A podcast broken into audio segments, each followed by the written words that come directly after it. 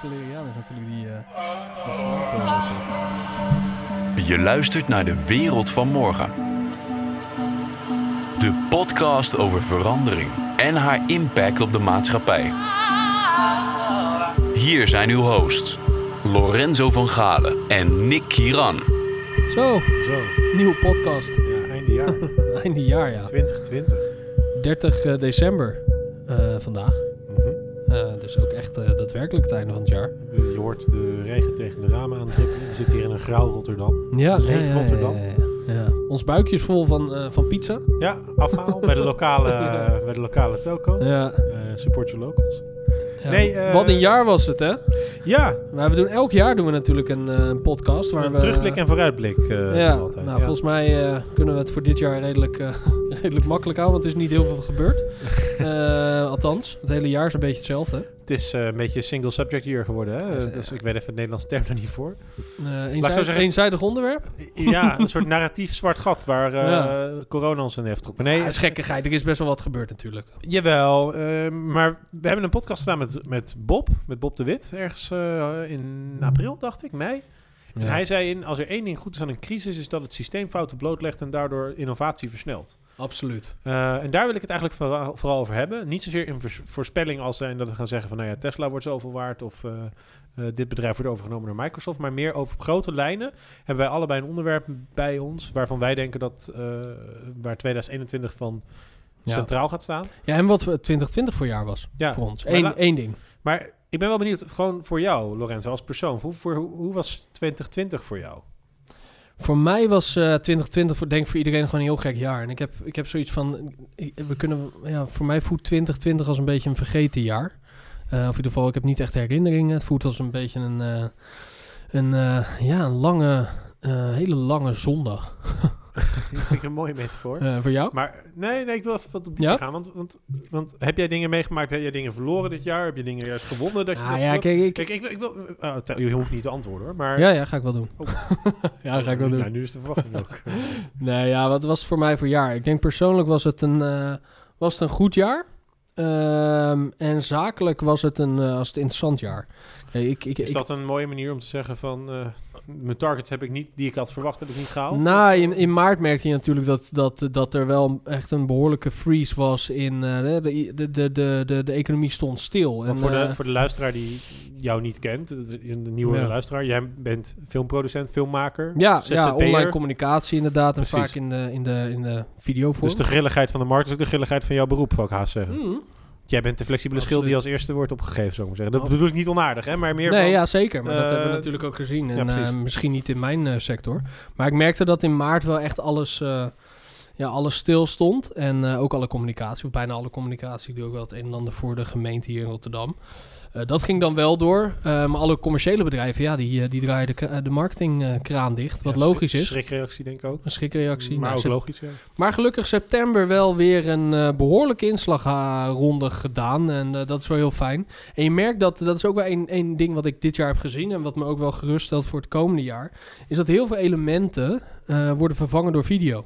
Of door een, een, een andere vorm van online communicatie. Is dat symptoombestrijding of is dat een blijvende verandering? Ja, dat is de vraag. Ja. Dat is de vraag. Kijk, een voorbeeld. De, de, normaal is er elk jaar hier in Rotterdam een event om internationaal gevestigde bedrijven te verwelkomen. Dat doen ze normaal met een walking eh, dinner, eh, een, een, een, een plenair gedeelte. Nee, je kent het wel met de burgemeester Abu Talib.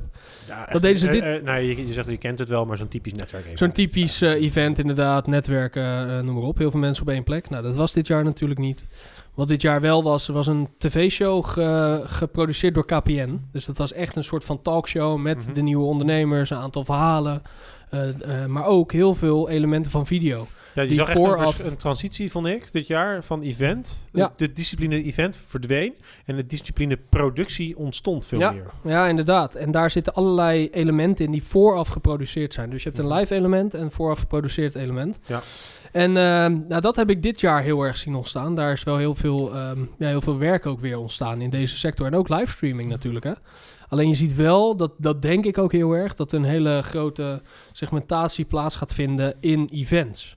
Eh, dat hebben we natuurlijk in heel veel markten gehad. Maar dat je aan de ene kant echt de bovenkant van de markt hebt. Dus de allergrootste. Die de allergrootste livestreams kunnen doen. En misschien een gedeelte fysiek. Mhm. En hele kleine events. Eh 30 man, 50 man, 100 man. Waar, misschien, waar de inhoud misschien ook anders is. Dus dat je in die kleinere events juist dat netwerken nodig hebt. En die Mhm. grote events dat dat vooral zend is. En dat kan dus via livestreams. En dat is weer interessant voor de congressen slash event eh, Ja. sector. Ja, als, als, als, als met mijn achtergrond in communicatiewetenschappen kijk ik daar wel anders naar. Want ik vind best wel. Ik weet niet of ik het. an- Kijk, de, de discipline communicatie en journalistiek wordt al steeds meer met elkaar verweven. hè. Dat is niet iets van het laatste jaar. Ja. Maar op het moment dat je zelf heel goed kan produceren en kan zenden, wordt de noodzaak van een externe partij zoals een journalist ook steeds kleiner. Eh, dat hebben we dit jaar ook veel gezien, vind ik. Want ja, laten we eerlijk wezen. Volgens mij de steeds- grootste winnaars, toch, dit jaar? Wat? Eh, nieuws. Ja, Eh, nee, dat- nieuwsvoorziening, dat wel. nee, maar, nee, maar steeds meer bedrijven hebben gezien dat hun functie binnen hun bedrijf voor eh, het discipline communicatie is natuurlijk vrij krachtig geweest. Zeker op het moment dat mensen er ook daar naar zich toe zetten. Hè, dat ze accepteren dat je het ook digitaal doet. Want dat is natuurlijk ook een kant van de medaille. Ja. Ja, als je dat lukt, dan heb je steeds minder een controlerende macht ertussen, zeg maar. Ja. De, de journalist hè, in, de, in de vrije markteconomie, zoals dat zo mooi heet. En ik denk dat, dat ik, wat ik daar zelf heel interessant aan vind, zonder dat ik misschien meteen veel te diep gaat, maar eh, wat ik heel interessant vind aan op het moment dat wij verschuiven van eh, evenementen waar je echt curatie hebt, et cetera. Ik zeg niet dat dat per se goed is, maar dat is wel hoe we het gewend zijn. Waarna we naartoe gaan naar een model dat bijvoorbeeld, nou ja, Apple doet natuurlijk al jaren, die doet al die doet evenementen. Er worden helemaal geen vragen gesteld worden en het is alleen maar een Hosanna-verhaal. Ja, ja, het is hoe alleen hoe zo. interessant is het echt? Ja. Hè, want je hoort alleen maar dat alles goed gaat en er zijn een record aantal iPhones verkocht altijd. ja, je bedoelt die informatie, dat, dat kan je ook ergens anders vinden. Of als je dat zelf wilt. Ja, Eh, nee, kijk, op, het- op het- dat specifieke Nou, moment. dat niet zozeer, want ja, ik bedoel, dat is een vorm eh, kwestie natuurlijk. Of je nou in een persbericht leest of dat je het in een, in, in een maar het moet wel bestaan. Wat jij moet- zegt, ja, die precies, vorm moet moet er ook zijn. Alleen de controle is er niet meer, want ja, je zet alles gewoon online, punt, en dan is het klaar. En als je dan je mond houdt, dan Ja. is dat zo. Ja, maar goed, is die, is die, con- die is- controle is natuurlijk niet voor alles nodig. Niet voor elke voor- nee, nee, je ziet dat, dat er ook heel veel journalis- journalisten gewoon reageren op Ja. datgene wat online wordt En ook dat, hè, journalisten, of in ieder geval nieuwsvoorziening en inderdaad de curatie daarop en eh, hoe journalisten omgaan met inhoud, ehm, heeft dit jaar ook heel erg onder druk gestaan. Mhm. Eh, misschien juist door eh, de hele situatie. Hè? In, in Amerika natuurlijk een heel goed voorbeeld. Ehm, en dat is denk ik dit jaar heeft, dat, heeft dat erger onder druk gestaan dan ooit. Eh, maar nog heel even terugkomend op de op, Op die jouw events. jaar? Ja, op mijn jaar. Ja. Op mijn jaar. Ehm, dus ik zie, eh, ik zie daar heel erg verandering. En je zag dat bijvoorbeeld ook bij de E3 al, hè? De, de, de, de electronic eh, beurs in, in LA, waar, Die viel waar vrij de gaming vroeg beurs. in de eerste golf, geloof ik. Nou nee, de, de, de voorgaande jaren waren er al een aantal partijen die zich, die zich wegtrokken. Want dat zijn allemaal partijen die komen uit, uit, uit de techniek. Dus die kunnen, eh, denk ik, redelijk makkelijk een livestream doen. Misschien wat meer, Ja, wat sneller dan kost in de olieindustrie. Nee, maar ik bedoel, dat doen, doet zo'n... Dat doet bijvoorbeeld in Nintendo eerder dan... Ja, precies. Nee, nee, het kostenbatenanalyse. Als je het zelf Ja. organiseert, haal je, eh, kan je het misschien goedkoper doen Plus met de meer doelgroep. resultaten. En je hebt je doelgroep. Ja, de doelgroep kijkt ook livestreams. Dus je zag dat de afgelopen jaren al wel een aantal partijen zoiets hadden van... Nou, wij gaan niet meer die dure stands doen. We gaan niet mensen naar LA vliegen om op dat moment wa- wat te laten zien. We doen het gewoon uit onze eigen studio. Wij laten zien wat wij willen vertellen en we gaan gewoon zenden. Ehm, en dat, eh, dat zie je nu. En corona is daar gewoon heel erg een versneller in. Mhm. En ja, los van, natuurlijk is het erg, maar dat is een andere discussie. Hè? Van ja, is het erg en eh, is, is dat oké en eh, moeten we dat wel zo doen? En gaan er dan geen banen verloren en bla bla bla. Tuurlijk, die discussie hangt daaromheen. Nou, die discussie hadden wij bij spreken vier jaar geleden ook toen we in deze Precies. podcast dit, dit onderwerp bespraken. Maar ja, eh, verandering is goed, altijd. Verandering en, en, en, en ja, weet je, dat, dat, daar, dat, dat, is, dat is goed. Daardoor zijn wij gekomen waar we, waar we zijn, weet je, als, als, als mens en eh, in verschillende industrieën. Dus ehm, het is niet altijd leuk, maar ik denk dat het wel goed is. En voor mij, ja, ik denk dat, dat mijn sector, als, ik weet niet hoe lang ik erin blijf werken, maar de, de online communicatie, dat daar zeker groei eh, in gaat zitten in eh, 2021. Oké. Ehm, en oh ja, wat voor vorm dat dan is, eh, dat... Kan ook massa zien. zijn. Ook, ook daar zie je wel heel erg weer dat, dat, eh, dat segmenteren van, van hele grote producties. Eh, en, en wat kleinere producties. Dus aan de ene kant heel veel budget. En aan de andere kant eh, klein budget, maar misschien meer eh, Ja. kwantiteit. Ja, het is de zogenaamde screen for attention. Hè? Dus dat eh, ja, je, je, je, je aanwezigheid op het internet, zeg maar, Ja. op social media is vrij hoog. Aantal minuten per dag hè, per gemiddelde Ja. inwoner. Maar eh, tegelijkertijd heb je ook heel veel mensen die wat willen zeggen tegen die mensen. Ja. Van adverteerders tot aan eh, profielen die je volgt. Ja, dat gecombineerd maakt de positie natuurlijk voor- voor jou als zender, hè, dus als bedrijf of als overheid of wat dan ook, steeds moeilijker om Ja. maar die aandacht te blijven pakken. Ja. Dus ja, of dat nou grote of kleine momenten zijn. Het wordt het, eh, op het moment dat jouw het vakgebied groeit waarin jij zegt, eh, eh, waar, jij, waar jij in werkt, zal je ook zien, en waar ik zelf ook jarenlang nog niet ben. Maar, nee, maar ik bedoel meer van, je zal zien dat dat vakgebied ook moeilijker wordt. Je zal nog meer eh, je best moeten doen om mensen te kunnen Om op te vallen. En om op te vallen. Ja, ja. En Uiteindelijk uiteindelijk is opvallen niet eens het doel. Hè? Kijk, het doel kan ook gewoon zijn dat mensen jouw boodschappen lezen. Zeker. Nou, kijk, uiteindelijk is het gewoon aandacht verkopen. En, en hoe, hoe meer aandacht, hoe, hoe meer geld het waard is. Ja, in de communicatie heb je zo'n heel bazaal model. Eh, dat noemen ze dan kennishouding en gedrag. Nou ja, je begint vaak met kennis om beetje houding aan te passen, waardoor je ook gedrag kan mobiliseren. Ja. Ja, dat is een beetje de soort driehoek krijg je dan. Even heel plat geslagen, ge- ge- eh, hoog over wat het is. Ja, op het moment dat je op, op, op, alleen al op kennis al zoveel concurrentie hebt, ja, dan moet je nog een kwadrant 2 en 3 moet je dan, moet je nog Mm, aankomen. zeg zeker. Ehm, maar goed, ja, we gaan kijken inderdaad hoe, hoe je kan opvallen in, eh, in, het, in al het geschil wat nu eh, online, of in ieder geval wat, wat, wat, wat eh, eh, ja, toegevoegd is nu. Hè? Dus wat eerst niet online was en misschien nu wel online is. En je Ja. ziet dat bijvoorbeeld bij restaurants. Ja, die Bij nooit afhalen. En ook- ja, weet je, dat, dat is al één markt die, eh, die ja, geforceerd is om online te gaan. ja, En zo zijn er natuurlijk nog wel een paar te noemen. Ja, je, je ziet dat een aantal industrieën het echt heel goed, heel goed wendbaar zijn tegen de veranderingen van de crisis Ja. van het afgelopen jaar. Maar je ziet ook heel veel industrieën waar dat niet goed gaat. Ik vind een mooi voorbeeld waar het wel heel goed gelukt is, naar mijn mening, zijn de lokale special, spe- specialty winkeltjes. Hè? Dus eh, ik weet niet of jij, ik, ik koop daar best wel veel. Dus ik- het is misschien mijn lokale eh, markt die dat goed heeft gedaan. Maar ik heb het idee dat dat wel op meer plekken gebeurt. Mijn slijter, waar ik regelmatig wijn koop. Of bijvoorbeeld de koffiezaak om de hoek en de theewinkel. Weet je, van die speciale winkels. Ja. Eh, en ook de, de slager, waar ik vaak van die Mhm. worstjes koop, van die borrelworstjes. Ik weet even niet hoe die dingen heten. Maar die zijn, hebben mij bijna allemaal wel gevonden op een bepaalde manier. Of die zijn gaan adverteren, of weet ik het wat. Om- Op de kanalen die, zijn- jij volgt. Ja, bijvoorbeeld die hebben gaan bijvoorbeeld die worstjeszaak heeft geadverteerd op. eh, ik woon in Vlaardingen. Die heeft geadverteerd op de doelgroep Vlaardingen in Ja. een bepaalde leeftijdscategorie. Dat waren de enige twee parameters die hij had ingesteld. Van hey, je kan je worst nu ook laten bezorgen door ons. En je kaas en je whatever. En ik heb het ook een paar keer gedaan. Omdat ja, eh, ik bedoel, ja, ik Je zou het leuk worst. vinden dat die winkel. Nee, ik, wil, ik vond het ook leuk als die winkel er nog is, zeg maar. Ja. En op zich, mijn gedrag is niet veranderd. Het is niet dat ik. ehm, eh, dat ik ineens geen kaas meer eet, bij wijze van spreken, door, Nee. eh, door, de, door de situatie. Dus ik vind dat wel heel goed van dat soort industrieën. Waar ik vind dat het wel heel slecht gaat. En dat, ik zeg niet dat het de schuld is van de industrie.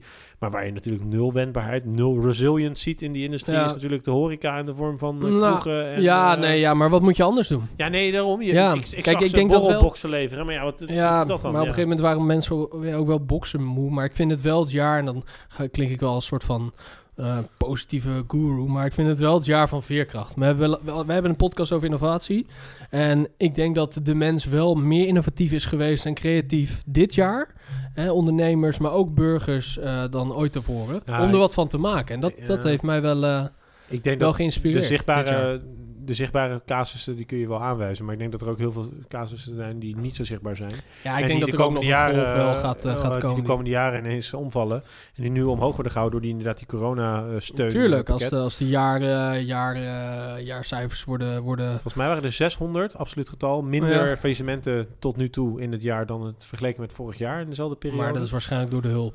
Dat is, en dat is grotendeels te wijten door, volgens mij is het Nationaal Nederlands eh. Planbureau eh, die dat heeft eh, onderzocht. Maar goed, weet niet precies. Maar die hebben gezegd dat ligt echt wel voornamelijk aan die, aan die, aan die steunpakketten. En volgens mij was dat Bas Jacobs, maar ik weet niet zeker. Even hoogleraar economie van de Erasmus Universiteit. Die zei ook van ja, dan moet je ook niet te hard aantrekken, zei hij, als econoom. Want die bedrijven die we nu staande houden, die anders zouden omvallen, zijn qua investering het meer dan genoeg waard om de vitale bedrijven ook in leven te houden. Want als die kwijt zouden gaan of als die zouden wegvallen, zouden we veel grotere economische schade hebben dan dat dit kost. Dus ja, wat dat betreft ben ik het. Om, daarmee wil ik zeggen, niet zozeer van ik ben het oneens met jou dat het het jaar van de veerkracht is. Maar ik denk dat er ook heel veel veerkracht is afwezig gebleven. Die we niet hebben gezien. Maar daarom juist ook zo gevaarlijk is. En als de wereld dan ook daadwerkelijk veranderd is, dan had die veerkracht misschien al ingezet moeten worden. Ja, ik snap wat je bedoelt. Maar goed, eh, dat, dat is denk ik ook de nasleep van deze crisis eh, die, we, die dat duidelijk gaat maken. Ja, ik, ik, ik vind een mooi voorbeeld, vind ik. Ik, eh, ik weet dat hij trouwens deze podcast luistert. Maar mijn kapper bijvoorbeeld, die... eh, Eh, nou, die kan niet knippen nu, hè. En dat is Luister je twee- deze podcast? Ja, die luistert deze. Goed zo. Hij vindt dat uurtje... Jij bent lang niet geweest. Nee, dat klopt. Dat uurtje per maand dat ik bij hem in de stoel zit, vindt hij niet voldoende Oké. informatie, denk ik. Nee, gekkigheid. Maar eh, nee, eh, die, die, die jongen die, eh, die kan natuurlijk twee keer tot twee keer toe een periode niet knippen dit jaar. Want twee keer lockdown eh, Is voor dat zijn nog steeds sector. strak, eh, strak, strak? Nee, nee, Oh, nee, oké, nee, nee, dat is nee, nu, eh, nee. Niet gesponsord hoor trouwens. maar dit dat is is een iemand andere anders weer. Nee, dat had ik toen ik studeerde nog. Nee, eh, een andere gast. Eh, nee, maar Hoe heeft hij dat gedaan dan? Inderdaad een kapper? Want die zijn Nou, hij had geluk in de eerste lockdown, want hij ging verhuizen naar een ander pand. Dus Hmm. hij heeft de eerste lockdown echt gebruikt om te klussen. Ja. Dus hij zegt, ik heb daardoor wel sneller mijn eh, verhuizing kunnen doorzetten. Ja. Maar nu de tweede lockdown doet hij eigenlijk heel weinig. En ik zag op Instagram ineens voorbij komen, ja, je kan ook je haargel bij mij bestellen. Ja. En toen had ik zoiets van, ja, er stond geen prijs bij, er zat geen systeem achter, noem maar op. Dan is het echt gunnen, hè. Dan moet je echt, jij als klant echt actief moeite doen. En ik zou het heel prettig vinden, ik zou het heel vet hebben gevonden als zo'n gast dan bijvoorbeeld had gekozen van, zou ik een abonnement kunnen uitbrengen? Dus bijvoorbeeld dat je zegt, je kan voor 2021 alvast een abonnement op kan knippen en eh, haargel bijvoorbeeld bij Of kom bij je, bij je thuis eh, knippen zonder bon.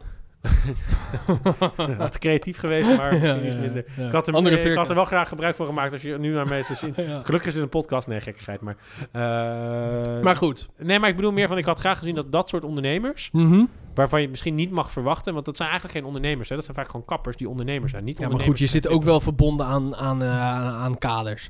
Ik bedoel, een... eh, een Ja, een webshop beginnen hadden we allemaal wel gekund. En een alternatief Ja, businessmodel... maar een hoe ga je op- businessmodel innovatie hadden we ook kunnen maar hoe ga je opvallen met een webshop? En hoe ga je de tijd vrijmaken? Of hoe ga je geld Nou, vinden? ten allereerst omdat- heeft hij mijn om- telefoonnummer. Ja, dus je zou hem willen helpen. Nee, nee, nee. Zo bedoel ik het niet. Ik bedoel meer van... Oké. Nee, maar je nee, bedoelt... nee, hij- ik bedoel meer, hij had mij een appje bellen. kunnen sturen met... hey, vanaf nu Mhm. ben ik ook online beschikbaar. Ja. Kun je me steunen? Eh, Dit Ja. en dat. Ik heb van geen enkele ondernemer zo'n appje gehad. Ja. No- eh, even los van eh, AVG-wetgeving en dat soort dingen met marketing. Maar, maar geen appje, geen telefoontje, geen mailtje. Heel weinig eigenlijk. Maar ik kreeg vandaag een mailtje van een winkel... waar ik de nieuwsbrief van ontvang kennelijk. Die verkopen meubels. En daar heb ik niks besteld eh, in de laatste maanden. Dus Mhm. ja, ik, ik zag die mail binnenkomen. Ik denk, zo, die heb ik een tijd niet gezien. Ik heb ook gekeken, stuur ook nooit een nieuwsbrief. En, en er stond bij letterlijk een, een bericht van ons vanuit eh, onze partner PostNL. Die kan niet op tijd leveren. Dus dat we lange leeftijden hebben, dus ook door corona, dat vinden we maar normaal. Daar hebben jullie maar mee te dealen. Echt, die strekking stond in die mail. Dan denk ik, wat voor, voor figuur, ik wil niet onaardig zeggen, bedenk dan om op dat moment die mail te sturen. Dat je naar je klanten gaat sturen in zo'n periode als retailer.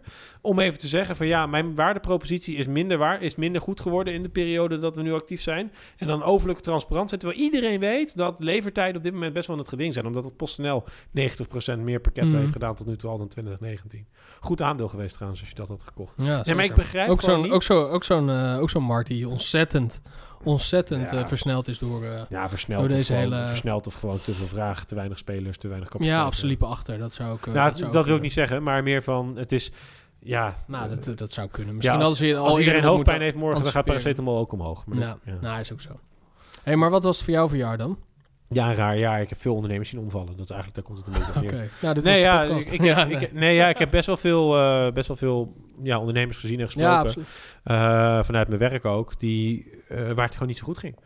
Eh, ik heb ook ondernemers gezien die juist, wat ik heel mooi vond, was dat, dat er ondernemers zijn waarvan je echt ziet van, oh oké, jullie hebben echt een hart. Dus bijvoorbeeld eh, huurbazen die echt enorme huurkortingen gaven. Ja, absoluut. Dat en- was echt een ding, ja. Ja, en, mooi om te zien. voorraden leeg. Maar dat bedoel ik ook. Er is, er is echt wel, er is echt creatief. Er, we zijn echt wel creatief geweest met z'n allen. En, en aan die creativiteit en veerkracht zit natuurlijk ook wel een stop. En eh, Ja, ik heb dat ook houdt een keer op. Ik heb ook bedrijven gezien waarvan ik dacht... het geld klotst hier tegen de plinten... die een NOW-subsidie van een ton hebben aangevraagd. heb ik ook gezien. Want die NOW-subsidie is gewoon inzichtelijk. Daarmee wil ik niet een pessimist zijn. Maar daardoor wil ik zeggen... Van ik vind, ik heb, voor mij heeft dit jaar best wel veel randjes... om het zo Mhm. maar te, te, te noemen. Eh, wij hebben in het verleden hebben we wel eens eh, vraagtekens gezet. Niet zozeer bij het beleid van, eh, van COVID, maar wel bij, de, bij zo'n app en bij het opdringen van dat soort apps. Omdat wij vinden dat dat. wij vonden in die podcast dat dat misschien niet de juiste methode was. Wat? Nou, Sorry, met? Nou, dat er een app zou komen die verplicht was. En dat Ja, je, nee, dat, precies. Dat, dat dat vonden je, wij niet goed. Nee, ja. De- Mhm. dat was in april of zo, die podcast. Klopt. was met Bob. Eh, daar heb ik best wel veel kritiek op gehad. En toen heb ik ook over nagedacht. Ik denk, ja, misschien was het ook wel een beetje een overhaaste podcast. Want die app is nooit gekomen met verplichting. Althans, Nee. tot op de dag van vandaag nog niet. Eh, er gaan natuurlijk wel geruchten dat er nu weer een, een vaccinatieverplichting ja of nee gaat komen. Dan zegt de een zegt ja, de ander zegt nee. En dat, dat- het valt maar te bezien. Eh, ik heb wel gezien ook dat vanuit dat soort hoeken... eh, dan heb ik het meer over de complottheoristen, de eh, theorieën. De, soep wordt nooit zo heet eh, gegeten Nee, als dat die wordt geserveerd. Dus ik ben daar ook wel wat meer genuanceerd door geworden. En ik ben heel erg voor mezelf ook daardoor gaan zien. Wat is belangrijk? Hè? Bijvoorbeeld is een hoger, een hoger maandinkomen belangrijk of is, of is baanzekerheid belangrijker bijvoorbeeld? Ja. Eh, is het echt naar je zin hebben belangrijker? Of is het altijd maar die red race? Nou, dan zeggen ze vaak to the bottom. Maar of is het altijd maar, is dat maar het belangrijkste? Dat heeft denk ik ook te maken met ouder worden. Maar ik denk dat dit jaar... Ja, dat denk ik ook wel. Ik denk denk dat dit jaar eh, voor ons millennials, zeg maar, dan wil ik niet heel oud klinken of zo, maar ja, dat even los van dat je ook ouder wordt, is dit ook een jaar van bezinning geweest voor heel veel. Hè, al die drukke agenda's en Ja, daar die hebben we in de podcast en natuurlijk ook al, FOMO en al dat gehad, soort, eh, dat soort, dat soort, dat soort sociaal, con- sociale constructen, sociale thema's, dogma's, stigma's die Ja. Rondgaan. Het heeft wel een stop gebracht aan onze, onze zijn animaalstroom van, van Ja, sociale... turkey doorgebroken, zou ik Ja, zeggen. Ja, ja. Maar ja, ik, dat is eh, goed. Dat, dat is wat mij betreft goed. Maar ik heb ook wel, ik ben wel, ik zit er nu wel zo in van als, ik stel me wel eens voor als dit zo zou blijven, zeg maar voor de, voor, voor de rest van mijn leven, dan zou ik daar ook gewoon oké mee zijn. Wat ik een vind het mooi wel rustig. Wat dan? Ja. We gingen het hebben ja nee, over wat, de, de blijvende verandering die dit Ja, jaar nee, heeft gebracht. wat is jouw qua innovatie of qua verandering, los van corona, want daar hebben we het nu al redelijk over gehad, daar gaan we het niet over hebben, Mhm. het meest opgevallen dit jaar dan, 2020? Nou ja, Wat, voor, voor jou, wat, wat springt er nou voor jou het meeste uit? Nou, voor mij wat het meest uitspringt is dus die ehm, eh, professor Galloway. Dat is een, eh, eh, volgens mij is hoogleraar aan MIT, maar dat weet ik niet 100% zeker. Mhm. De- ik, volgens mij vergis ik me totaal trouwens. Ik heb dat niet gezegd. Een, een, een hoogleraar. Eh, die heeft gezegd het is het jaar van de Great Dispersion. Eh, en wat hij daarmee bedoelt is dat de loskoppeling van instituten met producten en diensten. Eh, en dat ook daardoor eh, dispersion is spreiding, hè, vrij Mhm. vertaald. dat we dus ook meer spreiding gaan zien. En dat heb ik, dat heb ik wel veel gezien. Spreiding in, in, in de In, zin? in alles, hè? In, in de hele keten, om het zo maar even plat in bedrijfskundig te alles, letterlijk. In- Nou ja, een ik heb daar twee voorbeelden van die ik heel goed vind. Nou, ik heb, of drie eigenlijk. Ik heb er net al één genoemd. Hè? Dat is die winkel Mhm. die dan ineens zelf gaat leveren. En die dus eigenlijk de Picnic en de Albert Heijns en de Aals voorbij gaat en het gewoon zelf gaat doen. Nou, dat is een voorbeeld. Een ander mooi voorbeeld vind ik is dat een goede vriend van mij die werkt bij een groot bouwbedrijf. En die zegt, ja, we liepen op een gegeven moment vast in een aantal, want de bouw heeft niet stilgelegen, amper of niet. Die zegt, we liepen vast in, in projecten, omdat een bepaald onderdeel, dat dan als we dat lieten maken in Italië, was dan bijvoorbeeld een land dat kwam niet. was dat 30 cent goedkoper. Daarom hebben we Ja. onze hele productie in Nederland stopgezet en hebben we het daar neergezet Mhm. om 30 cent per unit te, te besparen. Maar nu staat er een woonwijk ter waarde van 50 miljoen per, eh, per blok, bij wijze van spreken, aan waarde, staat stil, omdat we het niet kunnen opleveren. Dat is nog veel duurder. Dus je ziet nu dat, eh, dat er productielijnen weer worden opgezet in Nederland, alleen maar om ook een buffer te hebben in Nederland. En waarom ook niet? Ja. Want die 30 cent waarde die je anders naar het buitenland brengt, een besparing voor je organisatie, blijft dan wel bestaan in je economie. En ik denk ook dat daar wel. Ik verwacht ook dat daar politiek gezien ook eh, aanmoedigingen voor gaan komen. Zo'n Trump is daar natuurlijk al heel erg mee begonnen. Hè? Die heeft een hele campagne gevoerd van eh, Apple maak je computer in, eh, in, in Texas, geloof ik. Of Californië, ik weet het niet meer. Maar in ieder geval in Amerika.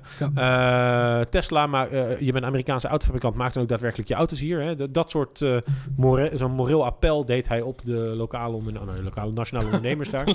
De kleine lokale onderneming. Nee, ja, maar je- voor, in, die, in, die, in die contraien, zeg nee, maar. ja, we- inderdaad. En de TikTok-deal natuurlijk, waar we het vorige keer ook ja, over- dat is dan wel meer bemoeienis, zou ik zeggen. Maar ik denk dat, dat de Great Dispersion of die spreiding, maar ook die loskoppeling, ik denk dat we dat wel meer gaan zien.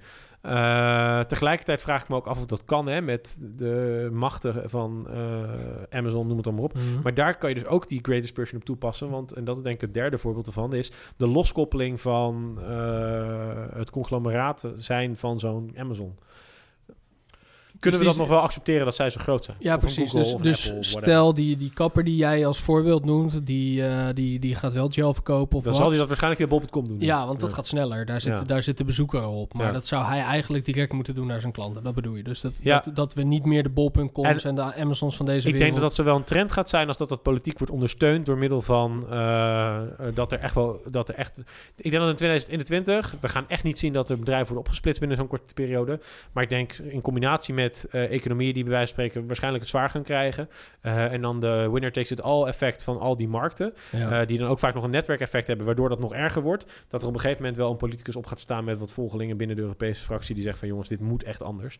En ik denk ook dat Europa de plek is waar dit kan beginnen. Eh, omdat ja, de verdeeldheid hier is, eh, is toch wat minder, hoop ik, dan, dan, in, dan in de States. Eh, nou, in China hoef, dat denk ik niet van, hoef je dat denk ik niet van te verwachten. Ik ben geen kenner, maar dat denk ik. Dus ik denk dat we daar in Europa ook echt mee moeten beginnen. En ik denk dat een heel mooi voorbeeld daarvan is... het, beste voorbeeld daarvan is, denk ik... is dat je eigenlijk op dit moment de marktkapitalisatie van eh, een Apple bijvoorbeeld ziet in zo'n App Store. Hè, dat, eh, dat de ontwikkelaars nu zo'n brandbrief hebben gestuurd en een rechtszaak hebben aangespannen. Van ja, wij willen ook een alternatieve betaalmethode kunnen hebben in jouw monopolistische markt. Ik ben heel benieuwd wat daaruit gaat komen. Dat is denk ik het eerste scheurtje in die eh, hoge berg die Apple heeft. Ja, ik snap wel het, wat je zegt, ja. En eh, je je zegt eigenlijk alle grote, grote, eh, ja, grote spelers moeten op de vingers getikt worden. Of in ieder geval... nou, dat klinkt dat zo daar- negatief. Nee, maar dat, je snapt wat ik bedoel. Dat, en Ja. dat, daar, dat daar vanuit de Europese Unie dan, of, of vanuit, eh, vanuit het eh eh, Senate in Amerika, ik weet niet, in ieder geval vanuit, vanuit het bestuur, politieke bestuur, ook, eh ook Ja, vanuit de politiek gestuurd juridische context moet daar een, in, in- in- misschien Ja. een inmenging komen. Maar ik denk ook dat het een trend gaat zijn. Ik denk dat wij als consument ook bewuster gaan zijn van... misschien moeten we niet altijd maar weer dezelfde Dus partij dan komen we weer steunen. eigenlijk ook weer eh, op de decentrale lokale economie.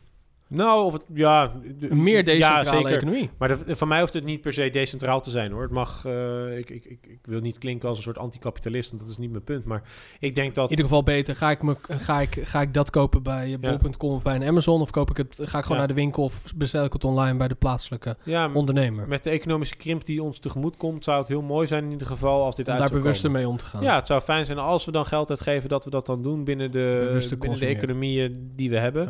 Eh, hopelijk ook met producten die vaak wat beter zijn. Want dat zie je Mhm. vaak, dat komt, gaat best wel hand in hand. Hè? Dus Ja. de massa waar de partijen groot mee zijn geworden, kunnen vaak niet samen met dat biologische, organische. Dus eigenlijk weer een beweging terug naar waar we vandaan kwamen. Want ik bedoel, dit, dit deed in de jaren 60, 70. Nee, ja, kijk, ik, ik probeer hier nu niet te klinken als een een of andere, Nee, maar- eh, als een een of andere hippie uit, van, die net uit Woodstock komt. Maar nee, nee, maar ik vind, dat, ik vind het heel belangrijk om te zeggen, ik geloof best wel in grote marktspelers, alleen niet in winner takes it all markten. Dus ik zou het bijvoorbeeld, ik vind het ook bijvoorbeeld heel gunstig dat bijvoorbeeld een takeaway in Nederland thuisbezorgd eh, concurrentie heeft gekregen van een Uber Eats, eh Foodora en Deliveroo en eh, nou, noem er nog maar een paar op.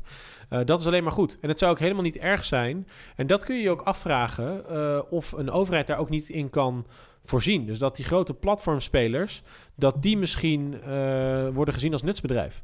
Dus jouw platform, hè, het platform van een Airbnb, het platform van een Mhm. boeking, het platform van een marktplaats, een plat, dat is eh, zodanig gemeengoed geworden. Of de search engine van Google.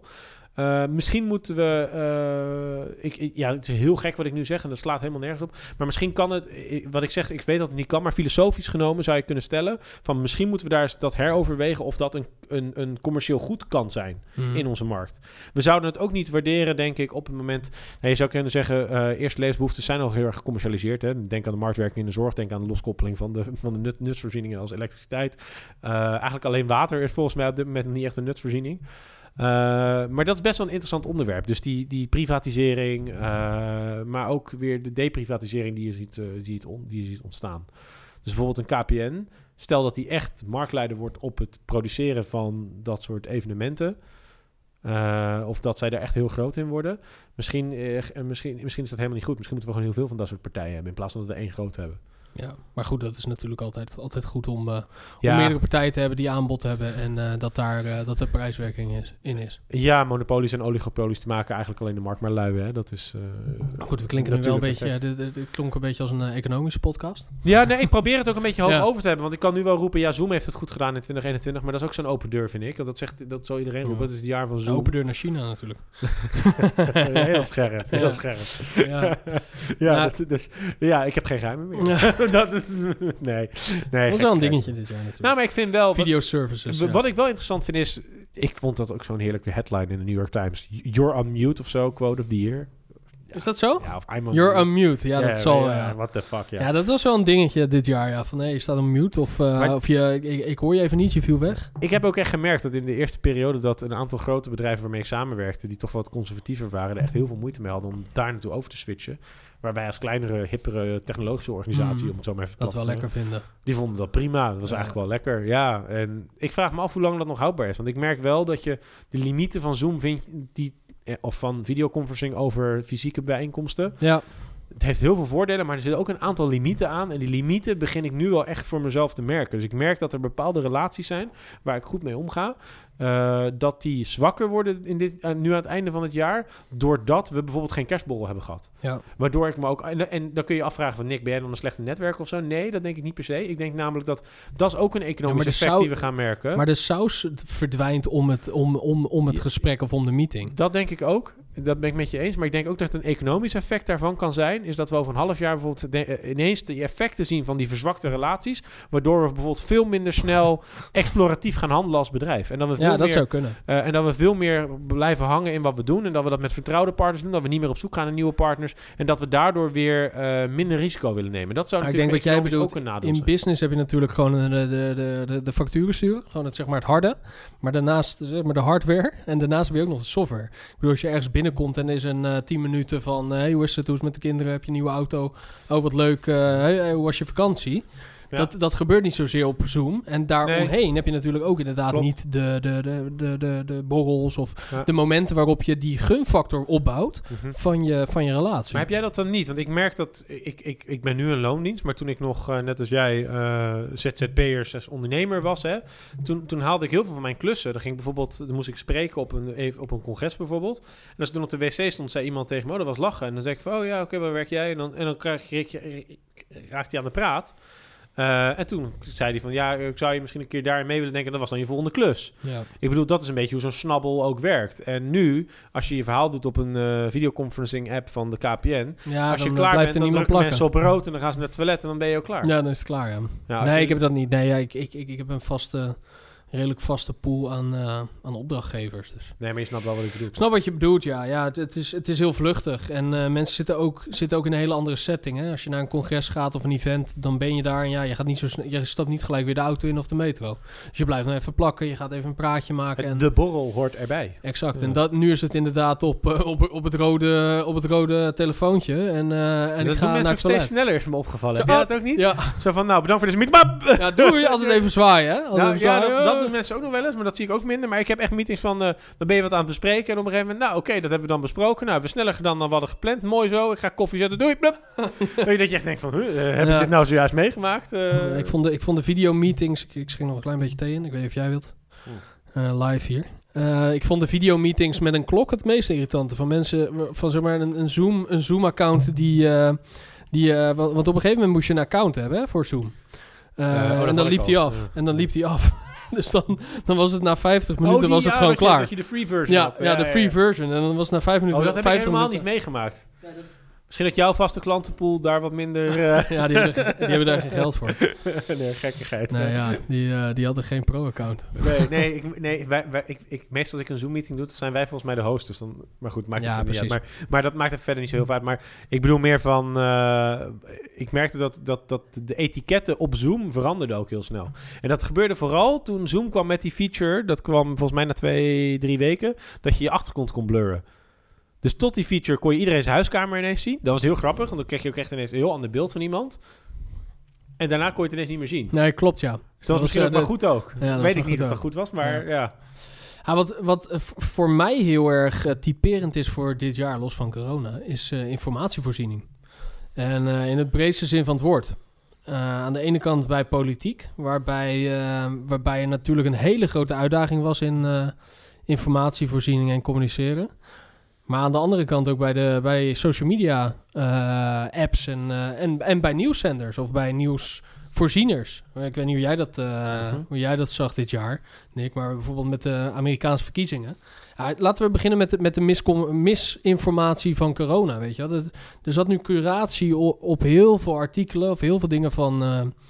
eh, van nieuws rondom corona, weet je wel, alle, dingen met, met chips en eh, nou, je kent het wel, vaccinaties, bla bla bla. Daar was, een hele, daar was natuurlijk heel veel, eh, heel veel om te doen. Maar daarnaast is bijvoorbeeld ook Lange Frans bijvoorbeeld van YouTube gehaald. Eh, is er heel veel gecensureerd of stond er een bepaalde zin bij Twitter, bij de, bij de tweets van, eh, van Podus. Jij bedoelt de rol die eh, nieuwsvoorziening slash sociale platforms Nou, nemen. Ja, maar ook deze- nieuws, gewoon informatievoorziening in het algemeen. Ook waar moet, ik, waar moet ik mijn nieuws vandaan halen? Is het nieuws wat ik op nu.nl lees daadwerkelijk zo? Of is dat juist weer wat, wat, wat Lange Frans vertelt? Dus er is een hele grote segmentatie heeft er plaatsgevonden. Van wat je wel of niet moet geloven. Nou ja, je kan je ook afvragen. Kijk, wij, wij behandelen deze crisis naar mijn mening heel erg medisch. Dat is ook goed, hè, want het is een medische crisis. Het is let- letterlijk een pandemie. Eh, dus in het Outbreak Management Team zitten vooral mensen die zeggen... Je moet, om het op te lossen, medisch gezien, Ja. moeten we dit doen. Ja, maar er zitten geen, er zitten geen eh, eh, advocaten bij of een, eh, nee, maar je zou kunnen of een beargumenteren... ondernemer. Misschien missen we, nou dat wil ik niet zeggen. Ik zou zeggen, misschien missen we wel sociaal antropologen. Misschien missen we filosofen in die outbreak. Mhm. Man- Niet in de outbreak management team, maar in de, weet ik veel, de pandemie controlling team. Klinkt ook wel lekker.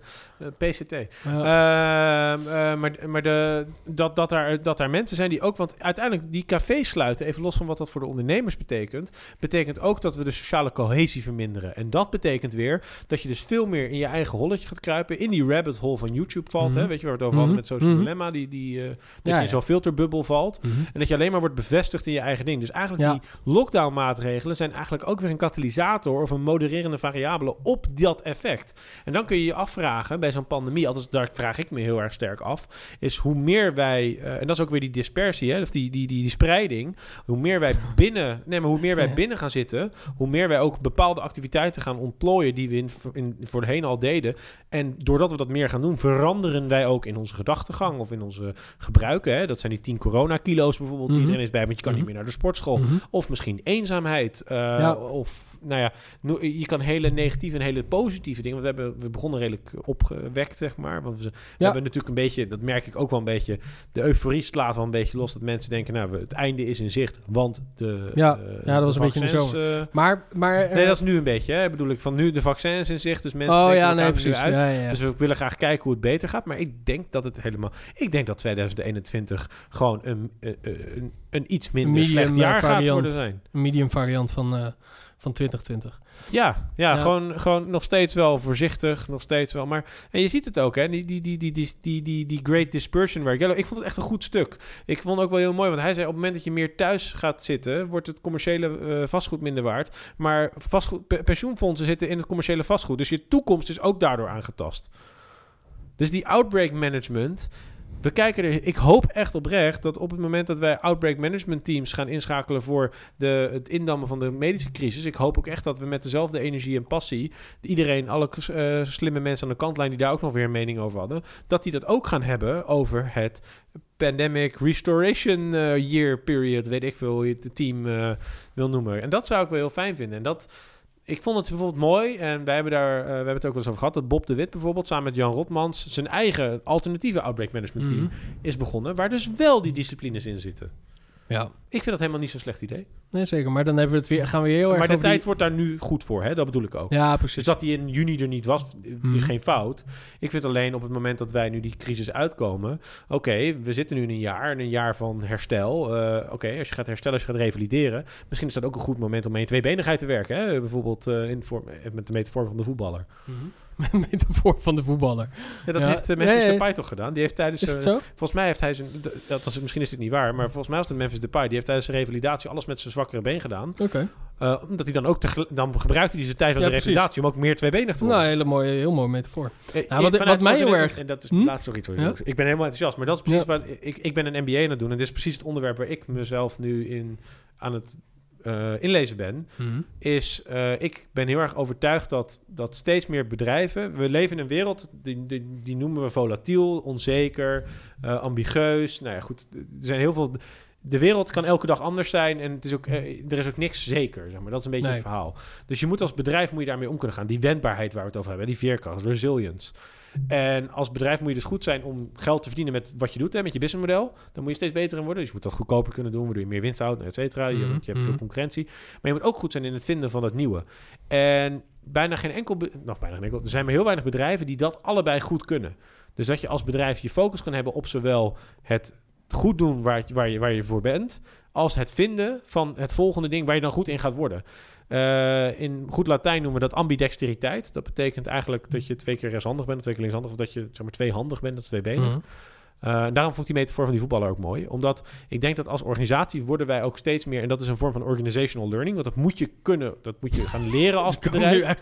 er komen nu echt allemaal termen naar boven. ik ben er heilig kwijt, van hoor. overtuigd. Ik ben kwijt. Ik ben er heilig van overtuigd dat Ja. ambidexter eh, het ambidexter vermogen van een bedrijf Ja. in de periode waar wij ingaan heel relevant is. Mhm. En dat we ook steeds meer moeten sturen als de CEO's en de, de, de leiders van het bedrijfsleven moeten ook sturen op een model waarbij ze niet alleen vasthouden aan wat er gisteren gebeurde, maar dat ze ook steeds bewust zijn van wat er gaat moeten gebeuren, maar dat wel in balans kunnen houden. Mhm. Dat is veel meer dan dat we tien jaar geleden zeiden: je moet innovatief zijn. Nee, je moet innovatief zijn, maar je moet ook je basis goed houden. Dus die baanzekerheid combineren met wat is je volgende stap. Dus die dieselauto moet je nog steeds goed produceren en moet je gewoon uitnutten totdat die niet meer wordt verkocht. Maar je moet ook die waterstofauto gaan, gaan uitvinden. Terug naar informatievoorziening. Zo. nee, ja, hele, hele mooie rant, thanks. Het is geen rant. Zit je me nou weer te marginaliseren? rant. Nee, een goede rant. Nee, maar heel even terug naar die informatievoorziening. Wat Sorry, vind met die jij... valeriaanwortel thee ga ik gewoon heel Ja, lekker. echt hè? Die, eh, jij krijgt geen thee meer. Maar eh, wat, vind jij de, wat, wat vind jij van de... Of in ieder geval wat mij opgevallen is dit jaar... is dat dus social media een, een, rol heeft gepakt... In, ehm, in de mate waarop wij info- informatie tot ons krijgen... en wat zij tot de waarheid eh, eh, ehm, ja, vinden. Dat hebben we natuurlijk in, in Amerika gezien met Twitter... Eh, met de berichten van, eh, van Trump, die heel lang eh, ja, gecensureerd werden. Of daar Mhm. stond bij van dit, dit kan misinformatie bevatten. Gaan En daarbij pakte Twitter- naar een andere vorm van spreiding. Ja, inderdaad. maar daar, daar, daar pakte Twitter eigenlijk de verantwoording, heeft tussen aanhalingstekens, om, te, om de, de, de ontvanger te laten zien wat wel of niet waar is. Nou, nu.nl deed dat in Nederland vooral rondom, eh, rondom coronaberichten, want daar ontstaat heel veel onduidelijkheid over. Maar ik vind het dus interessant dat juist de diversiteit aan informatievoorziening en de diversiteit aan bronnen niet echt bij, bij- bijdraagt aan, eh, aan informatievoorziening voor mensen. Nou Of ja. de, de, de, de mate waarop ze dat op de juiste manier tot zich krijgen of nemen. Ja, je kan je ook afvragen of nog En menselijk waar, ligt de en waar ligt de verantwoording ook? Dat Nou vind ja, ik ook wel interessant. Maar, maar is het nog menselijk op het moment dat jij een tweet ziet van Trump, die iets tweet van een nieuwszender die jij wel of niet vertrouwt, waar een melding overheen gaat van een platform die je wel of niet vertrouwt. ja, Dus dan heb je ineens een Trump, een nieuwszender, een een journalist best wel en gekke, een medium gekke situatie. waar je over na moet denken van wie moet ik geloven. Ja. Ja. Nou, dat, en, en, en ik denk dat wat er gaat gebeuren is dat, en dat zie je dus wel, wel meer, is dat mediacratie is bijvoorbeeld dat een, iedereen volgt gewoon Trump in Amerika. Nou, wat het ook heel erg en die het oproept met is... hem eens zijn, die volgen hem gewoon blind op Twitter. Want die denken, dit is de, on- de meest ongefilterde versie van hem. en dat is, nee, maar dat is precies Nee, waar we net ook mee begonnen. Dat en is wat het gevaar. oproept is ook kant kiezen. Dat is ook heel erg. Je moet een kant kiezen. Je moet inderdaad of Trump, of Trump volledig niet vertrouwen. Ik noem even Trump nu of, of eh, nu.nl wat die schrijft. Of een eh, Hugo de Jonge wat ja, die, het gaat wat die zegt. niet om Trump, maar dat Maakt even niet uit, maar een mooi voorbeeld. Of je gelooft het juist wel. Dus je kiest ook bewust in hetgeen wat jij wil geloven. En dat is best wel gevaarlijk. Want Ja, maar- daardoor krijg je dus eh, riots en, en misinformatie. En mensen die, Ja. die denken dat ze met 5G eh getrackt worden. En Ja, ik denk- Even los van, van want ik heb niet gelezen dat het niet zo is. Ja, ook niet gelezen dat ik het denk dat het, ik denk dat het nu oprecht nog wel meevalt. Ik denk, we heten niet voor niets de Wereld van Morgen podcast. Ik denk dat in de Wereld van Morgen dat we daar steeds slechter in gaan worden door een... eh, de velocity gaat ook omhoog, hè? De, de hoeveelheid. Mhm. Sorry, ik zit echt in mijn Engelse termen Nou. vanavond. Eh, Van die maar, Valerian, of niet? maar, maar de ambiguïteit gaat ook steeds meer omhoog. Ja. Dus vertrouw ik Twitter of vertrouw ik Fox News? Vertrouw ik eh, eh, Trump of vertrouw ik En heet dat vertrouwen komt Biden? gevoel. Ja, precies. En, en, en het punt is een beetje, het vertrouwen, ra- rationeel vertrouwen kan bijna niet meer. Want dan moet je ergens, ergens moet je uitgaan van een gegeven. Je kan niet alles... Ook met deepfakes. Hè. Het is bijvoorbeeld ook het jaar van de deepfakes geweest natuurlijk. Het is steeds beter geworden. Absoluut. Absoluut. Ja, hoe gaan we nog dingen vertrouwen? Sterker nog, eh, NOS heeft daar zelfs een eh, mainstream item over gemaakt, zag ik. Nou, dan is het waar. Dan is het waar, ja. En, de- er was ook een eh, Britse publicatie die heeft de, de, de, de Queen een alternatieve coronareden laten Ja. doen.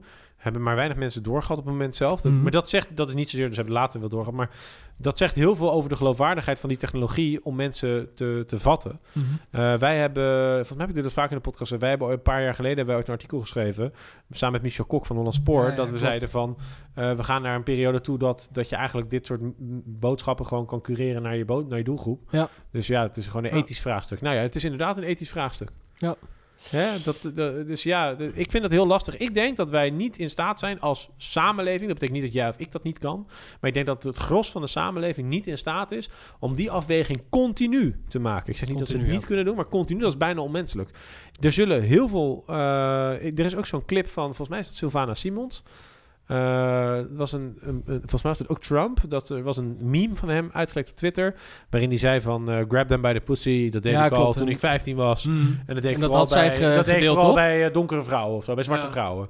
Iets in die trant. Ik weet niet meer wat het exact was, maar zo'n zo'n zo'n zo'n kolderiek of nou ja, een redelijk heftig statement. Mm. En dat, nee, volgens mij was het iets van no matter what they say, they will always believe Ah, goed, het was, het, was, het, was, ab- het was absurdistisch. Ja, het was, nou ja, dan kun je je afvragen in de, als je ziet Dat ligt er eraan wie het leest. Ja, exact. Ja. Eh, maar zij vond, dat, eh, zij vond dat kwalijk. Dus zij heeft Ja. dat ge- in de raad van Amsterdam, de gemeenteraad Ja. van Amsterdam, heeft zij gezegd van ja jongens, dit is waar we naartoe gaan. Ik weet niet wat Trump in de gemeenteraad van Amsterdam doet. Want maar zij dacht dat het waar was. zij dacht dat het waar was. En toen werd er gezegd, eh, mevrouw Simons, we hebben zojuist bevestigd gekregen, dit was nep. Ja. Toen zei ze, oh, dus ik, ik ben gevallen voor fake nieuws. En vervolgens werd er heel veel drap over haar heen gestort, weet ik nog. Van hoe kon ze dat nou niet weten? Nou, dat begrijp ik wel. Ja. Nu, Zoals wij dat allemaal nu kan je- moeilijk ja, eh, dit was misschien een heel exemplarisch voorbeeld. En die hadden wij misschien wel herkend. Maar wat ik zeg, misschien met het volgende voorbeeld hadden wij dat niet gedaan. Had zij dat weer wel gedaan. Dat heeft niks met het onvermogen van, de van het betreffende individu te maken. Het heeft te maken met die moeilijkheid die toeneemt op dat soort Precies. boodschappen. En dat is wel heel... Ja. Wat jij zegt, ik, ja, vertrouw ik de NOS? Eh, is, is dan een vraag, hè? Eh, maar de NOS schrijft bijvoorbeeld over de coronacijfers van het RIVM. Maar vertrouw ik dan het RIVM? Ja. Het RIVM handelt naar de regering, bij wijze spreken. Zo kan je maar doorgaan en doorgaan. En dan word je vanzelf weer een conspiracy-achtige eh, denker. Die hoek gaat het wel gauw in. Ja, dat, dat, altijd, dan word je snel weggezet. Maar aan de andere Mhm. kant ben ik ook niet zo iemand die, ze- die, die zou willen zeggen van... nee, nee, nee, laten we dat nou gewoon alsjeblieft helemaal voorkomen... en laten we gewoon alles maar geloven. Dat, dat kun je ook niet doen. Afsluitend, wat wil jij dat 2021 voor jaar gaat zijn? Voor mij persoonlijk of... eh, nee, gewoon ja, of in het algemeen, of allebei. Eh, nou ja, wat ik hoop is dat, eh, dat, dat het steunpakket voldoende is geweest voor heel veel ondernemers. En ik hoop dat, ik- en misschien dat we over een half jaar zeggen, nou het is weer allemaal normaal geworden, we hebben het over gehad. En dat heel veel ondernemers een mooie regeling hebben gevonden met de Belastingdienst, waardoor ze allemaal konden blijven bestaan. En dat het aantal faillissementen heel erg meevalt. En Ja. dat iedereen die heeft gespaard en die gaat ineens weer als een gek uitgeven. Ja, weet ik veel, ik zeg maar wat. Mhm. Even een soort rooskleurig scenario. Eh, het kan ook zijn dat, eh, dat heel veel dingen instorten, zoals de beurs. Ja. Ja, het kan. Ja. Het staat nu op een all-time high. Altijd, in, eh, tijdens kerst, Ja, van het jaar. dat is niet helemaal waar. Dus jij dacht een all-time high. Nou, altijd het maar. is altijd een piek, ja. Het is altijd een piek, ja. Altijd. Mensen hebben de eindejaarsbonus en zo. Nee, Nee. maar, nee, maar gekheid. Maar het is... ik, ik- wat ik hoop dat 2021 of 2022... of in ieder geval de komende jaren... Mhm. eh, eh, ons brengen... is dat we beter voorbereid zijn op dit soort situaties. Dat Kan echt- dat? Nou ja, dat we in ieder geval leren van dit. Want als dit een terugkerend fenomeen is... Kijk, je moet ook niet vergeten... we leven in een samenleving waar er ernstige vergrijzing is.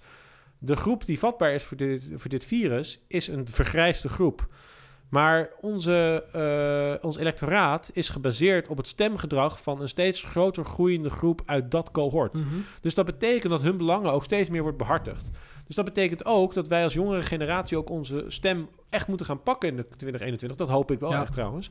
Dat wij ook laten zien van ja, wij mogen dan misschien wel in de minderheid zijn, want we zijn in een vergrijzende samenleving. Maar wij zijn hier wel de partij eh, of de, de, het, het leeftijdscohort Mhm. dat de economie draaiende zou moeten houden. Ja. Daarmee wil ik niet zeggen vergeet de hele andere groep, maar wel van oké, wij moeten ook echt wel een stem gaan hebben in deze crisis. Dat zag je bijvoorbeeld eh, nu met Dat gebeurt wel te weinig. ja, dat gebeurt nu te weinig. Je hoort een paar geluiden van mensen die zeggen van ja, die hele lockdown voor iedereen slaat nergens op. Want eh, corona is een ziekte waar alleen maar mensen boven de 70 aan overlijden.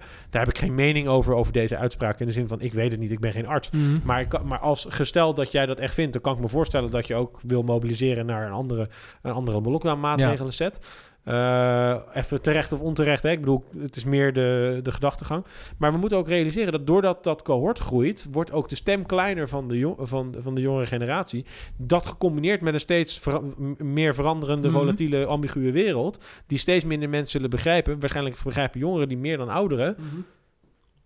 Misschien moeten we stemrecht afschaffen vanaf 50. Nee, gekheid. Maar, nee, maar je snapt, ik, ik, ik, ik, wilde eigenlijk met een knaller afsluiten, maar dit is wel heel geforceerd volgens mij. Ja. niet? Ja, Ja, nee, maar, nee, maar ik, ik, ik ben een beetje op mijn spreekstoel vanavond. Ik ben twee weken vrij geweest. eh. Ja, Eh, maar, inderdaad. maar dat, eh, dat is wel een... dat- baart mij wel zorgen. Mhm. Hè, van laten we alsjeblieft ook... eh, Dat zeg ik niet omdat ik toevallig jong ben, hè, omdat ik toevallig onder die 30 min groep eh, valt. En jij ook. Eh, nee, maar laten we alsjeblieft ook een wat, wat meer de macht naar ons toe grijpen in de vorm van de macht als in... on- laten we in Onze stem onze laten horen. standpunten en onze stem laten Ja. horen. Ja. Ja. ja, dat is wel... Dat is wel kritiek wat je ook hoort natuurlijk. Hè? Dat wij eigenlijk, dat onze generatie die straks... Wij stemmen te veel in. Wij, ja, maar wij hebben straks de grootste... Wij, wij pakken de grootste impact van deze crisis, uiteindelijk. Mhm. Hè, wij, wij komen straks in de arbeidsmarkt, wij komen straks in een, eh, ja, in een wereld terecht die geraakt is door deze crisis. De Ja. komende vijf eh, à tien jaar. Alleen we laten ons eigenlijk het minst horen. Ja, maar We dat zijn eigenlijk best wel makke, eh, makke lammetjes. Maar dat komt ook omdat als wij nu zouden denken Maar we van... hebben ook nooit ergens voor gevochten natuurlijk, hè? Wij als millennials. Nou, misschien is dit een goed jaar Ja. geweest. Nou, niet zozeer van het vechten. We hebben Netflix gekeken, zeggen we. Maar, nee, maar, dat is inderdaad nee, maar eh, we de hebben, gekscherende nee, maar we hebben wel de... Ik heb in mijn leven... ve- eh, Ik heb eh, 28 jaar economische groei meegemaakt. Klopt. Nee, de, Alles kon de en crisis, alles, de eh, crisis van 2008 eh, daar gelaten dan. Maar goed, toen was ik, eh, Ja. toen was ik eh, 12 jaar jonger dan dat ik nu ben. Dus toen zat ik nog op de middelbare school. Ehm, dat, ik bedoel, voor mij was alles... Toen was het nog een gewaand Kon pad, zeg maar. Je, je, je moest alles, alles kon nog en zo. Mhm. Ik heb nog geen echte grote macro-economische tegenslag gehad. Dit gaat het eerste zijn voor mij in mijn en voor mijn hele generatie. Hè. Ik bedoel, Mhm. sterker nog, ik denk iedereen onder de 40. eh, Ja. Misschien wel de hele babyboom-generatie ook. Mhm. Ja. Nou, wat ik denk, leuk dat je het vraagt, inderdaad. Ja, ik je wat ik denk... Ja, Ja, ik, ben nu echt een hork, maar ik sta je nu aan te kijken. Nee, van, nee, eh, nee, ja, wa- precies. wa- wat ik denk eh, dat, dat 2001, of wat ik wil dat 2021 voor jaar gaat zijn, is dat het inderdaad meevalt met de, de economische schade voor heel, veel, ja, voor heel veel ondernemers. En dat, je, dat die in ieder geval inderdaad door kunnen gaan, want uiteindelijk zijn die ondernemers ook gewoon mensen die, eh, ja, die moet, dingen moeten gaan betalen en die kinderen hebben die studeren en noem allemaal maar op. Dat staat daar, eh, dat, dat staat zeker eh, bovenaan. Alleen wat ik ook wil is dat, ehm, ja, dat mensen meer na gaan denken of kritischer gaan zijn op hetgeen wat ze, wat ze, wat ze geloven en wat ze, ehm, ja, wat ze lezen. Dus eigenlijk die informatievoorziening. Is, is, is, is, is, eh, pak zelf verantwoording. Ik hoop dat mensen verantwoording gaan pakken voor hetgeen... of, Is- voor, voor Jij- hun... Jij voor vindt hun nu dat mensen met een hooivork de straat op moeten. Dat is wat je...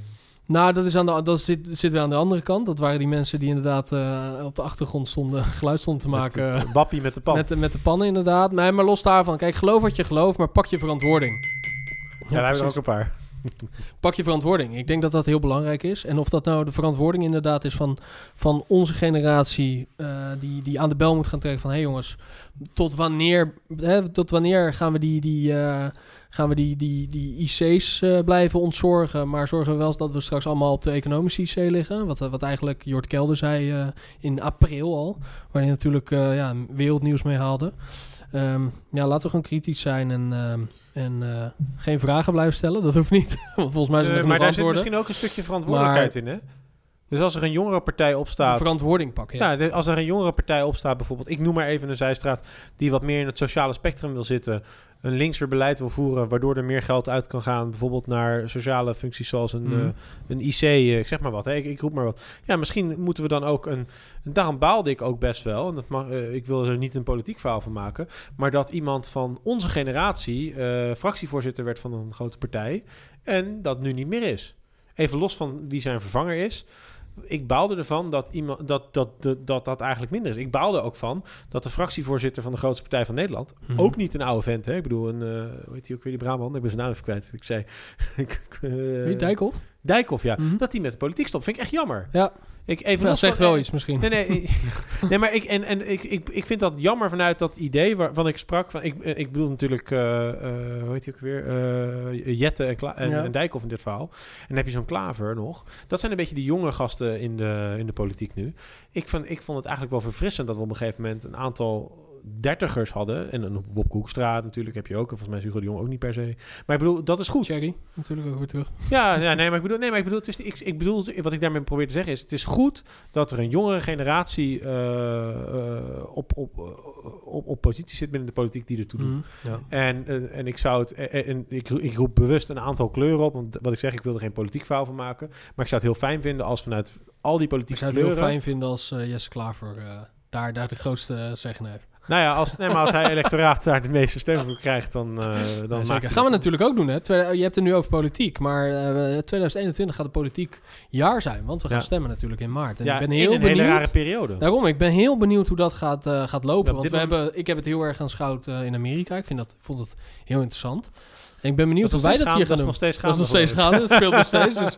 Dus de, ja, dus wat dat betreft de greatest show on earth. Maar ehm, ja, ik ben benieuwd wat, hoe, hoe dat gaat. Want je zegt wel, ik, ik wil geen politiek praatje van maken. Maar Nee, het nee, gaat, ik, een, ik, ik, het gaat een belangrijk jaar ook worden. Ik vind ook politiek met niet zo erg, maar ik hoef niet per se mijn kleur hier Nee, te precies, Dat, gaat dat het- vind ik niet zo relevant. Nee, snap ik. Eh, maar wat dat betreft gaat het ook om verantwoording inderdaad. Mhm. En die kan je misschien in maart wel eh, laten gelden. Ja, maar er zijn geen, geen grote partijen die op dit moment roepen... het pensioengat slaat nergens op. Of eh, Nee. laten we kiezen voor economische kansen voor eh, jongeren.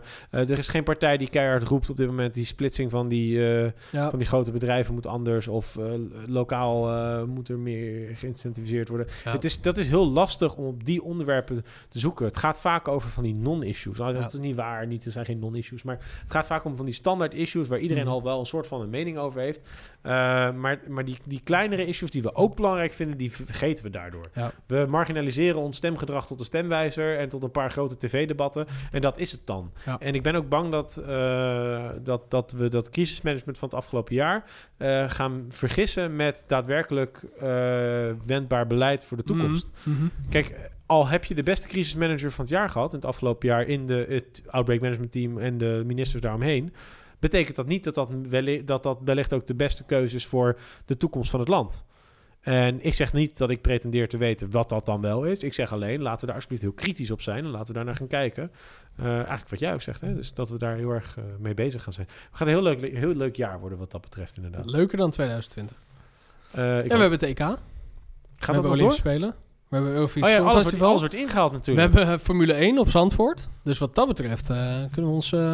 eh Ja, even eh, onze afle- afleiding genoeg. Feyenoord, Boymans Feyenoord is, de kampioen. Boymans is van de zeven jaar dat ze dichtgaan wel een jaar minder dicht geweest, naar mijn idee. ja, precies. Het depot is af. Als je, als je, hè, kom daar vooral naar Rotterdam wat dat betreft om dat eh, te gaan bekijken als het open is. Ja, Gaat, eh gaat het enige nadeel is wel Heel dat gaaf. het Stedelijk Museum Schiedam, waar ik graag kwam, eh, Ja. gaat nu een jaar dicht. Oh. Dat is wel goede timing als het een grote concurrent. Boymans ook een jaar dicht is, of zeven jaar dicht is. Ja, echt. En net na de, de crisis, coronacrisis natuurlijk, maar ja goed, dat plan je niet. Maar Nou goed, ehm, we gaan nog veel, eh, veel doen natuurlijk. Ja, het einde van het jaar klinkt altijd zo afsluitend. En dat je nu dan weken vrij bent of zo. Maar ik bedoel, ja, ik dat moet zo meteen al, gewoon weer werken. oh, Ja, jij, bent- jij bent al weken vrij, hè? Jij gaat bijna, ben bijna beginnen met een eh, nieuwe baan. Nee, ik moet zo meteen echt letterlijk nog, zo meteen nog, eh, nog even werken. Maar ehm, ja, ik wens... negen op een woensdagavond. eh, Ja, ja, ja. Je hoort het wel, hè? Zijn klanten, waar we het al een paar keer over hebben Echt, gehad, eh, zijn veel eisend. Echt, hè? Ehm, maar in ieder geval, eh, lieve luisteraar, eh, de beste wensen. Kijk uit op het vuurwerk. Want dat Mhm. is denk ik heel zwaar als je dat, en illegaal als je dat hebt, hebt kunnen bemachtigen. Kijk uit voordat je niet gepakt wordt, zou ik daarna zeggen. ja, Dat- zeker, zeker. Ja, pak je verantwoording. Ja, precies. Doe het niet. nee hoor, nee. Ja. Ja, ofwel. Ik weet het niet. Ik, ehm, Nou, ik wens iedereen een, eh, ja, een eh, mooi oud en nieuw. En eh, we- ja, jullie horen ons weer in het komend jaar, toch Nick? eh, jazeker. En jij natuurlijk ook, hè? Hoezo ik? De beste wensen. Oh, jij? Oh, zo. Ja, nee. Ja, jij ook, Lorenzo. Ja. nee. Het was weer een mooi jaar. En we bestaan vijf jaar trouwens. Ja, klopt. Precies vijf jaar, ja. Vandaar de wijn. Eh, de zure Cadillacs. Ja, dat is waar. Het is gewoon ons eh, jubileum. Komen we ineens achter je aan het einde van de aflevering. Ja, Toevallig. Nee, maar het is wel waar. We zijn vijf jaar bezig. op de kalender hoor. Nou, de wc. laten we dan afspreken bij deze is dat we minimaal tot, eh tot 2025 doorgaan. Nog vijf jaar. Oké. ja, de, de tien jaar jubileum. Nou, lieve een van de oudste podcasts van Nederland, hè mensen. Laten we niet vergeten. Ja, ja, bijna wel. Actieve, denk ik. Ja, ja, ja, Ja. zeker, zeker, zeker. Nou goed, thanks voor dit jaar, Nick. Jij ook? En eh, ik zie je graag eh, in 2021. Yes.